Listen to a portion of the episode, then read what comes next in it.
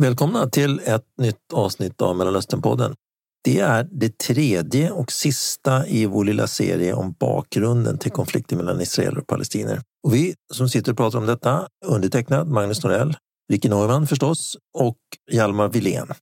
Då tycker jag vi börjar med de så kallade Osloavtalen som var från 1993 och 1995 och som skulle på längre sikt leda fram till någon form av självstyre på Västbanken och Gaza. Men den här processen, som många trodde mycket på, avstannade. Och då undrar man varför det? Vad var det som gjorde att det här inte kunde fortsätta? Vänta, vänta, förlåt. Vad fan är Osloprocessen? Ja, det var... Nej, nej, vi måste börja en annan ände. Osloprocessen ska vi kanske säga någonting om som sådan. Att den kallas Osloprocessen har att göra med att det var Norge och vissa specifika individer i Norge, bland annat eh, en kille som heter Terje Röd Larsen som var då ordförande, tror jag, i det som var Norska arbetarpartiets forskningsavdelning. De norrmännen var värdar för en grupp israeler och palestinier som i hemlighet då under några år faktiskt satte sig ner och diskuterade hur kan vi lösa den här konflikten? Hur kan vi komma vidare i den här låsningen, i det här våldet som har pågått så länge? Det mynnade ut i så småningom två avtal, det som Ricky nämnde här. 1993 då Arafat och Rabin, alltså premiärminister Rabin, eh, israeliska premiärminister Rabin och eh, PLOs ordförande Arafat, Yasser Arafat, i Washington under värdskap av dåvarande amerikanska presidenten Bill Clinton skrev under eh, det första av de här Osloavtalen. Det, det kallas fortfarande Osloavtalen även om det var, faktiskt var i Washington därför att processen började som sagt i, i, med norrmännen. Och tanken med det var ju då att helt enkelt lösa konflikten. Ett mycket ambitiöst mål. Men det är... Och alla de förhandlingar som sen, och som vi kommer att prata om idag, som fortsatte sen då, eh, det går under namnet Osloprocessen. Det var alltså under flera år som flera avtal skrevs, förhandlades, diskuterades och dog. Men processen som sådan kallas Osloprocessen. Och då var det helt enkelt den palestinska underrättelsetjänsten, Nej. PLO? Nej, Nej, det var ingen underrättelsetjänst, Nej. men, men uh, Palestine Liberation Organization, PLO, som då uh, erkände Israel. Och Israel erkände PLO som palestiniernas representant. Och de, eh, vilken mandat eller stöd har PLO vid den här tiden av palestinierna? Är de liksom deras... Ja, de, PLO hade då varit eh, en erkänd representant för palestinierna under lång tid, alltså under flera decennier. Mm. Eh, så det var i sig ingenting nytt och det var också den PLO är en paraplyorganisation, är och var en paraplyorganisation. Alltså i The Palestine Liberation Organization ingick det flera organisationer. Flera av dem kanske inte var riktigt så där jätteimponerade över att man skulle erkänna Israel, men PLO som PLO gjorde det och det, det eh, gjorde att du kunde sjösätta en process där, poängen, där ambitionen var som sagt att lösa konflikten. Ehm, så att, så att, PLO då blev representant, officiellt också, den representant som Israel skulle förhandla med för att nå fram till en lösning. Och varför, vad var det som gjorde att processen kunde komma till stånd just i början? Ja, det, av... det var tack vare att den här, det här, de här informella samtalen mellan eh, Israel och palestinier som på olika sätt hade kopplingar då, tillbaka till sina respektive politiska ledningar som satt som sagt ofta då under, under, norsk, under norskt värdskap eh, och pratade eh, i hemlighet då, eh, under, under flera år. Och detta, så småningom, så, eller så småningom, amerikanerna var ju med ganska tidigt också. Men, men för att det här skulle verkligen få tyngd så skrevs det här första avtalet under i Washington under överinseende då, eh, av, av Bill Clinton. Det, bilden när det sker, när Rabin och Arafat till synes motvilligt står och skakar hand med en, en leende Bill Clinton var ju ganska en stor kille, så han tonar över de här två lirarna eh, på, på Vita husets eh, gräsmatta vid avtalet. Och det är en väldigt symbolisk bild skulle jag säga. Och, och vad står det i avtalet? Vad är det, ja, det, har det, de det, det får man nog faktiskt googla upp själv, för det, kan, det skulle ta alldeles för lång tid om vi skulle gå igenom allting som står i avtalet. Men, men, men, så mycket kan man väl säga att en del av avtalet handlade om att man skulle skapa en palestinsk organisation, ja. The Palestinian Authority, ja. som skulle få ett visst inflytande över Västbanken. Ja. Poängen, precis. Eh, du, du, din fråga här om, om vad som gjorde att det inte riktigt lyckades har ju då delvis att göra med det att, att det naturligtvis var väldigt ambitiösa mål. Det i sig måste inte ha, tror jag, det, det tror jag var precis rätt. Och det som skedde då var att den palestinska myndigheten, eh, som från början kallades på engelska The Palestine National eh, Authority, idag bara Palestine Authority, PA, den bildades för att vara palestinernas politiska representant. Och tanken är då att den myndigheten skulle utgöra då ett embryo eh, till en palestinsk statsledning. Eh, det var tanken med det här. Men Magnus, skulle du säga att i och med Osloavtalen från 1993 och 1995 så förband sig Israel att medverka till ett självständigt Palestina? Ja, ja, det var det som var tanken. Poängen var att det här skulle, det här skulle pågå i fem år skulle det ta innan man skulle kunna sjösätta en, en, eh, en palestinsk stat. I och för sig då delvis demilitariserad, men i alla fall en egen stat.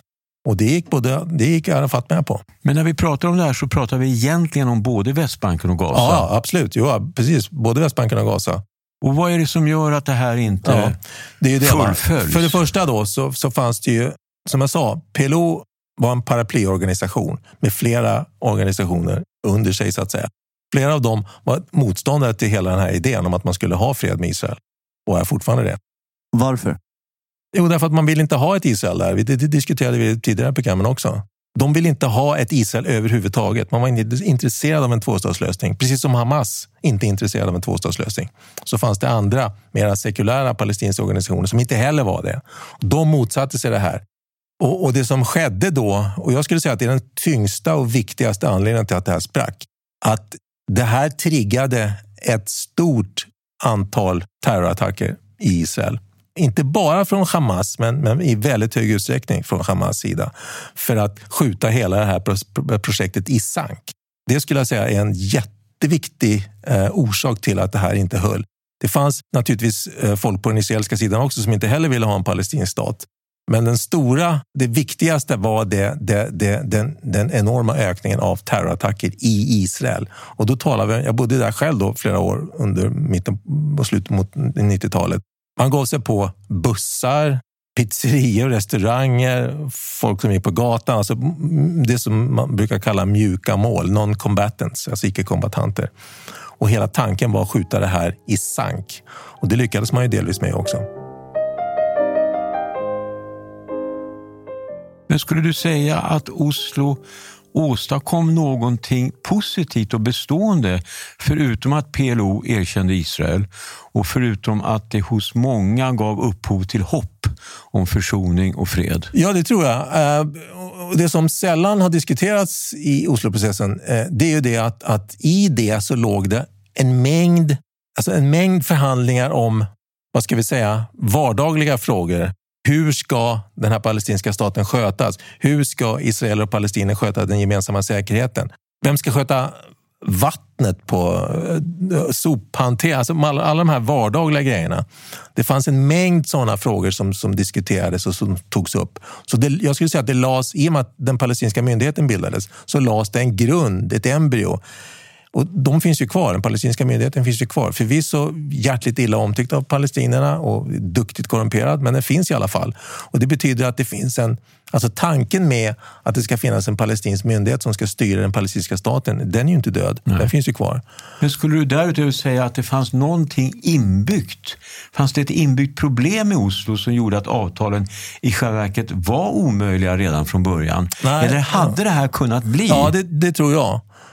Jag, jag vet att de diskussionerna har dykt upp och jag vet att man säger att det hade aldrig fungerat. Men det, det, det är, det är att vara efterklok. Och, och, eller det är inte ens att vara efterklok. Det, var, det är att säga någonting efteråt för att för, försöka förklara att det sprack.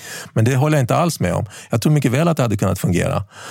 Om tillräckligt många hade stött det. Och om Arafat hade varit tillräckligt eh, tuff för att kunna hantera den interna palestinska motståndet. Men det var han aldrig. Jag tror inte att han någonsin kunde tänka sig, och det visade ju historien också, jag tror att han, för honom var det omöjligt att skriva under på ett avtal där som sa nu är konflikten slut, mm. nu har vi fred.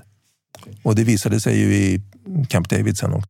Men, men okej, okay, bara Camp David, för att eh, det finns många som inte har koll på vad det, vad, vad det gör. Efter, efter Osloprocessen så eh, kom då ett tredje... Ja, und, det här räknas det, också in i Osloprocessen. Då, det här är liksom, nu, nu, är nu, nu, löser vi de sista frågorna här under ja. en stor förhandling som går under ja, Camp sista David. och sista, men, men det som hände var då att från då 95, då den andra, så att säga, eh, andra stora avtalet i Osloprocessen skrevs under, så skedde det en mängd förhandlingar i olika frågor mellan Israel och palestinier eh, med väldigt varierande framgång. 2000 då, alltså samma år som Bill Clintons presidenttid gick ut, han är en viktig person här, för att det var under hans presidenttid som, som, som Oslo sjösattes och, som det, som, och han ville gärna, väldigt gärna driva det här. Då beslöt man sig för att bjuda in då, eh, i det här fallet då, Arafat naturligtvis, som fortfarande var ledare för, för, eh, för, för palestinierna och Ehud Barak som då var ny premiärminister i Israel till Camp David. Camp David är den amerikanska presidentens sommarresident i, i, i Maryland. Ligger uppe i bergen där, väldigt vackert ställe. Och det, det, är ett klassiskt ställe där amerikanska presidenter, dit amerikanska presidenter bjuder utländska gäster i olika sammanhang. Här var det då eh, eh de här två respektive ledarna för palestinierna och Israel som bjöds dit för att försöka hamra ut en, en, en form av slutlig lösning på något vis. The, the final agreement här. Och vad är din och, analys om man då ställer frågan varför gick inte Arafat det? Arafat sa nej till kompromissen, till förhandlingslösningen. Och vad var den? Ja, den var en tvåstatslösning. Men hur stor del av Västbanken erbjöds Arafat? Ja, i princip allt. allt. Och de procent som där det fanns då, för det är ju 22 år sedan, då fanns det ju fortfarande en del israeliska städer och byar på Västbanken. Och de som låg längst med då den, ja, man säger gränsen, men det, det är ju gröna linjen kallas den del som skiljer Israel från Västbanken. Eh, en del av de städerna och byarna som låg närmast det skulle inkorporeras i Israel mot att palestinierna fick motsvarande landmassor. Mm. Men alltså, vad, vad, är det som gör, om man tittar på det här i efterhand, vad, vad, är det som, vad var det som gjorde att Bill Clinton hade förhoppningar om att det skulle kunna bli ett avtal? Jag tror att han, att han helt enkelt räknade med sin egen eh, eh förhandlingsförmåga och ge ett erbjudande, an offer they couldn't refuse. Här, Mr Arafat, Mr Chairman, här får du. Du kan vara mannen som leder palestinierna in till det förlovade landet. Här får du chansen att ge dem det som de säger att de, som ni alltid har kämpat för, du... en palestinsk stat. Men jag tror Arafat aldrig någonsin lämnade tanken att, att jag vill ha allt. Han sa nej. Han sa nej och det berodde på att han internt inte skulle få igenom det här. För att det fanns för det, många som... Det är ju då så att, att här går ju äh, den historiska referenserna isär. Äh, jag skulle ju tro att, att, att, att, att det var så att han tänkte att han aldrig skulle få igen det bland sina egna. Lite av det, av, på, det, på grund av det skälet som jag sa tidigare. Det fanns en massa grupper inom PLO som var absolut stenhårt mot det här, hela idén från början. Och, och det här är viktigt. Det var de där för att de inte ville ha en israelisk stat överhuvudtaget. Det är jätteviktigt att komma ihåg det här. Va? Därför att förslagen som kom fram i Camp David-förhandlingarna år 2000 var rätt lika tidigare, alltså tvåstatslösningar. Och, och, och ändå så sa han nej. Men om man då bara ett kort ögonblick hoppar fram i tid. Skulle du säga att PLO idag har fortfarande den inställning som Arafat hade till en tvåstatslösning? Eller har PLO en annan hållning? Ja, jag, jag tror att Abbas har en annan hållning. Alltså den nuvarande ledaren. Vad skulle han acceptera tror du? Jag, jag tror att han, att, att han någonstans skulle kunna acceptera en tvåstatslösning också. Men han är för vek och för svag och han har samma problem som Arafat egentligen. Eller ett liknande problem ska jag säga. Samma kan man inte påstå. Tiden, tiden står inte stilla. Men han har ett liknande problem med ett stort internt motstånd. Och det Abbas har, alltså den nuvarande ledaren för Palestina, som inte Arafat hade, det är ju att han har ett mycket starkare Hamas mot sig. Det hade inte riktigt Arafat på samma sätt då. Eh, så hade han, haft, hade han varit eh, kar nog för sin hatt så hade palestinierna kunnat haft en stat idag. Men, eh, Men idag, blir det mycket, ursäkta, idag blir det mycket svårare tror jag, för Abbas har en helt annan situation att kunna hantera internt än vad, än vad Arafat hade. Den andra intifadan kan ses som ett lågintensivt krig som pågick under fem års tid mm. och som krävde över 4 000 döda. Mm. Och när man pratar med israeler om den andra intifadan så händer det något med rösten. Som om de får kontakt med ett trauma eller en avgörande vändpunkt. Då såg man verkligheten, eller då förstod man något viktigt. Och då undrar jag, ser även du andra intifadan som något som delar in historien i ett före och ett efter? Intifada betyder uppror på arabiska.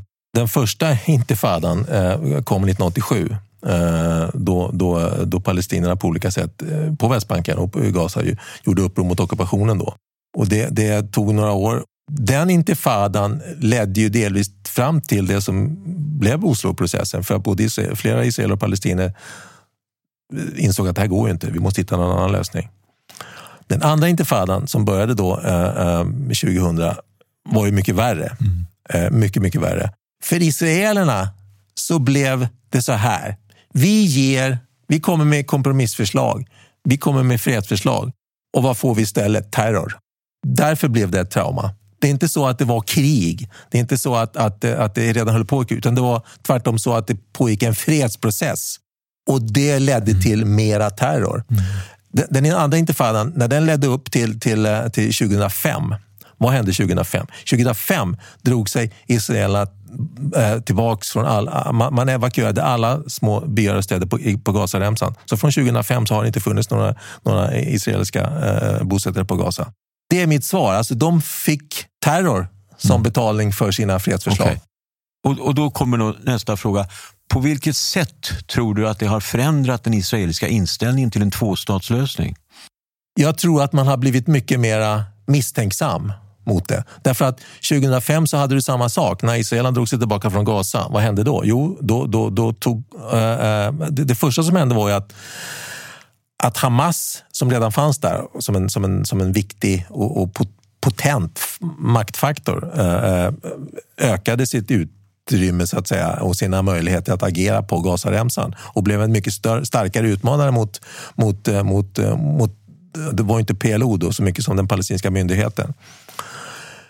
Så det ledde inte, och tanken med det, att man gjorde det var ju också för att försöka underlätta en fredsprocess med palestinierna. Så återigen så fick man terror när man kommer med kompromissförslag. Så jag menar att det här har definitivt ökat misstänksamheten och misstron mot den palestinska parten. För även om man Även om du utgår från att Abbas, då, eh, som ju då redan också eh, var ledare i praktiken 2005, eh, menar allvar så kan han uppenbarligen inte hantera de palestinska grupper som absolut inte vill ha fred. Nej. Han är inte tillräckligt stark för att kunna stå emot här.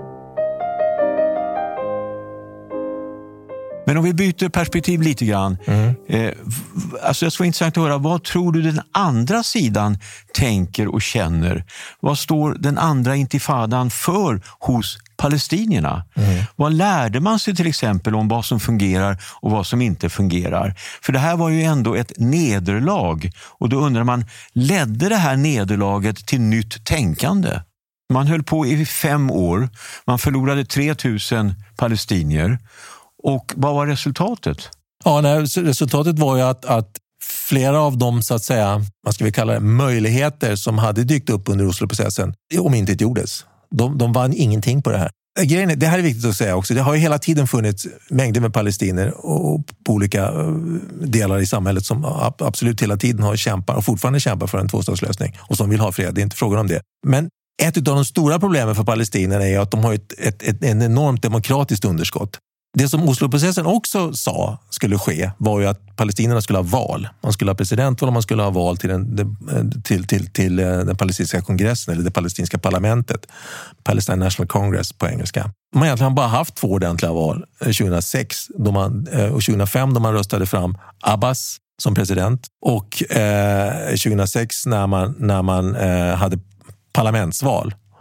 Och det största partiet då var, blev Hamas som hela tiden har motsatt sig en tvåstatslösning. Så när palestinierna fick chansen att rösta så röstade man på ett parti som absolut, absolut inte ville ha en tvåstatslösning. Men det låter lite eh, som eh, från hela Camp David-processen. Om man tänker att varje stat eller varje land utgörs ju av representanter eh, som en del är progressiva, en del är konservativa, en del är extremistiska.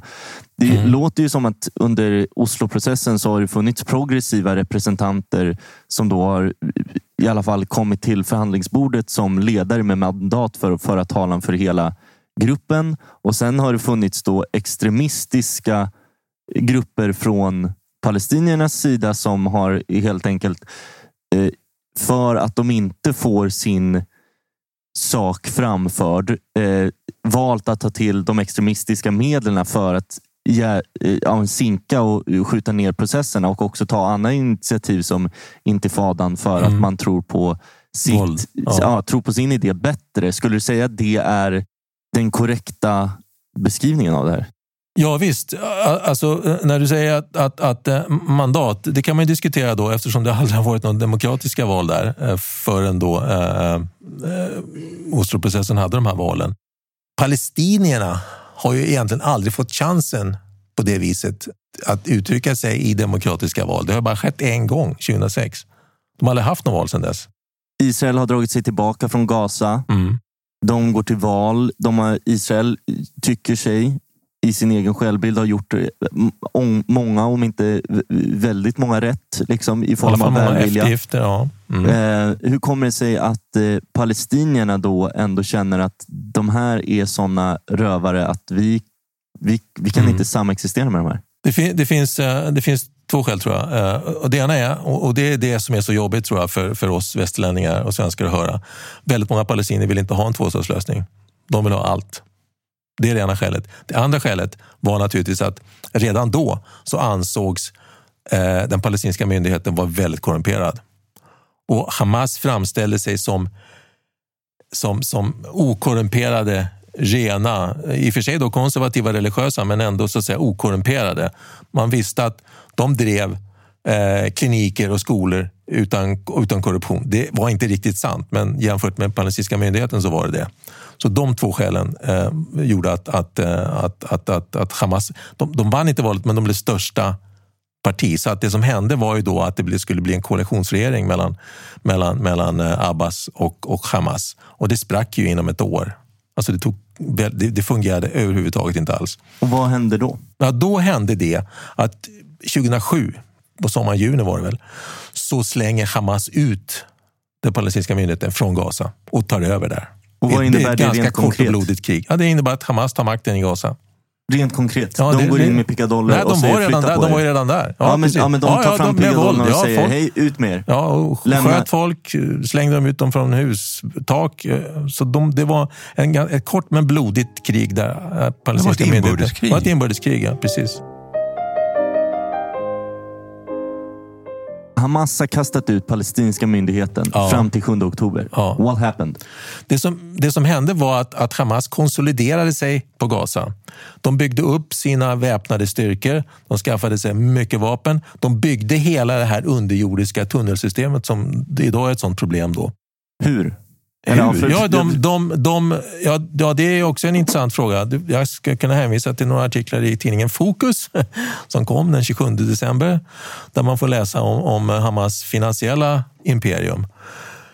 Men det är delvis så att de har, att de har på laglig finansiell väg investerat i olika företag runt om i Mellanöstern och Nordafrika och, sen, och, och på andra håll också.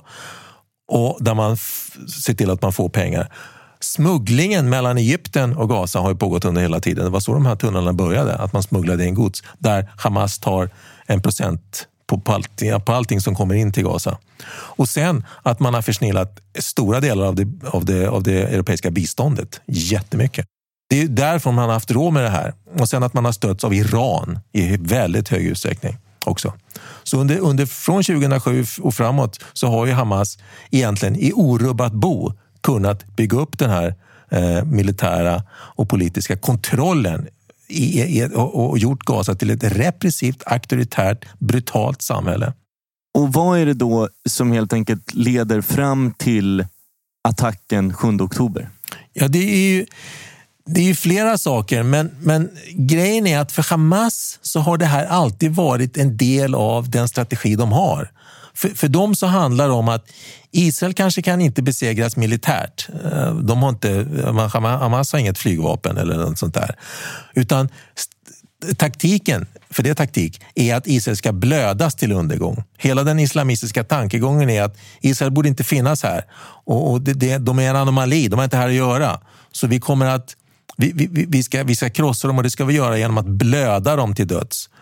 Vad betyder säga, det? det betyder att du ger dig på människor som sitter och käkar middag eller som har haft en fest eller som ligger och sover. Du dödar civila på ett brutalt sätt för att tala om att så här, så här går det för er. Så här, det här kan vi göra mot er. Och det är ett skäl till att man la ut det här på, på sociala medier det man gjorde. Alltså bevisen är ju överväldigande och, och det gjorde man av ett, av, ett, av ett skäl, av ett syfte. Man ville visa att så här, det här kan vi göra er. Ni har inte här att göra och det här är vårt, vårt mål är att krossa er. Det allt det här har lett fram till då är ju, är ju eh, den, den, den 7 oktober förra året då återigen någonting inträffade som, kan skaka, som kommer, kommer att skaka om den här situationen. Och som jag har sagt, det finns en möjlighet här att det här kan leda fram till någonting annat. Det vet vi inte än eh, och det beror ju på, men det, det finns en sån möjlighet även om det kan sitta långt inne. Och som sagt, som jag sa tidigare så är ju det här då eh, det tredje och sista av den här bakgrundsavsnitten och det är i alla fall som det ser ut nu, det sista Mellanöstern-poddavsnittet också för överskådlig tid. Vi vet inte riktigt hur vi ska kunna fortsätta. Eh, och då ska vi naturligtvis först och främst tacka alla våra lyssnare som har varit med oss i 54 avsnitt. Jag hoppas ju någonstans att det inte ska vara det sista avsnittet, men just nu är det det i alla fall. Och då bör vi kanske också fundera på vad de här... Vi började i oktober 2020, så det är faktiskt dryga två år. Vad, vad, vad det har givit oss. Ricky, vad har du några funderingar på? Bra fråga. Där du ser tillbaka. Ja, alltså, jag kan tycka om jag tittar tillbaka på den här resan att har jag jag har förstått, jag har upptäckt hur otroligt viktiga klanerna är i den här regionen. Alltså att det är en väldigt stark infrastruktur som styr en hel del av det som händer i arabvärlden. Och det här är då en struktur som är äldre än islam. Och Det är intressant att konstatera att när såväl Muammar Gaddafi som Saddam Hussein kom till makten i Libyen respektive Irak så lovade de sina befolkningar att vi ska ta itu med det här med klanerna. Vi ska göra någonting. Det här ska bli nationalstater. Och det lyckades man inte med. Och Det är ju ett tecken på hur otroligt stark den här infrastrukturen är i arabvärlden. Och Jag blev påmind om det därför att vi hade ju fem avsnitt som handlade om hur har Mellanöstern flyttat till Sverige? På vilket sätt har Mellanöstern etablerats i Sverige? Och då hade vi bland annat Per Brinkemo som pratade om att klanerna finns i Sverige. Klanerna är starka i Sverige, inte minst i våra utsatta områden där ingen kallar. Och dessutom är de här klanerna i Sverige delvis internationella. Man har kontakter och samarbeten med släktingar och andra, till exempel i Tyskland. Så att det är eh, en, en, en upptäckt som jag har gjort är att klanernas betydelse är väldigt, väldigt stor. Och Det här har ju kommit väldigt sent i Sverige, att vi har fått en förståelse för att den här strukturen finns och att den här strukturen på något sätt måste åtgärdas, hur det nu ska gå till. Så det var min lärdom. Det var ja. min upptäckt efter 54 avsnitt. Och vad säger du Magnus? Ja, jag kan väl, jag kan väl känna att, att eh, med tanke på de reaktioner vi har fått från olika håll är att det behövs en Mellanöstern-podd i Sverige. Det behövs jättemycket Mellanöstern-podd i Sverige. Redan innan den 7 oktober 2023 så behövdes det. Och nu behövs det ännu mer. Som sagt, det sista avsnittet for now. Men med 50 eller 75 000 till, då, då kan vi hålla på ett år till. Men fram till dess, tack så mycket.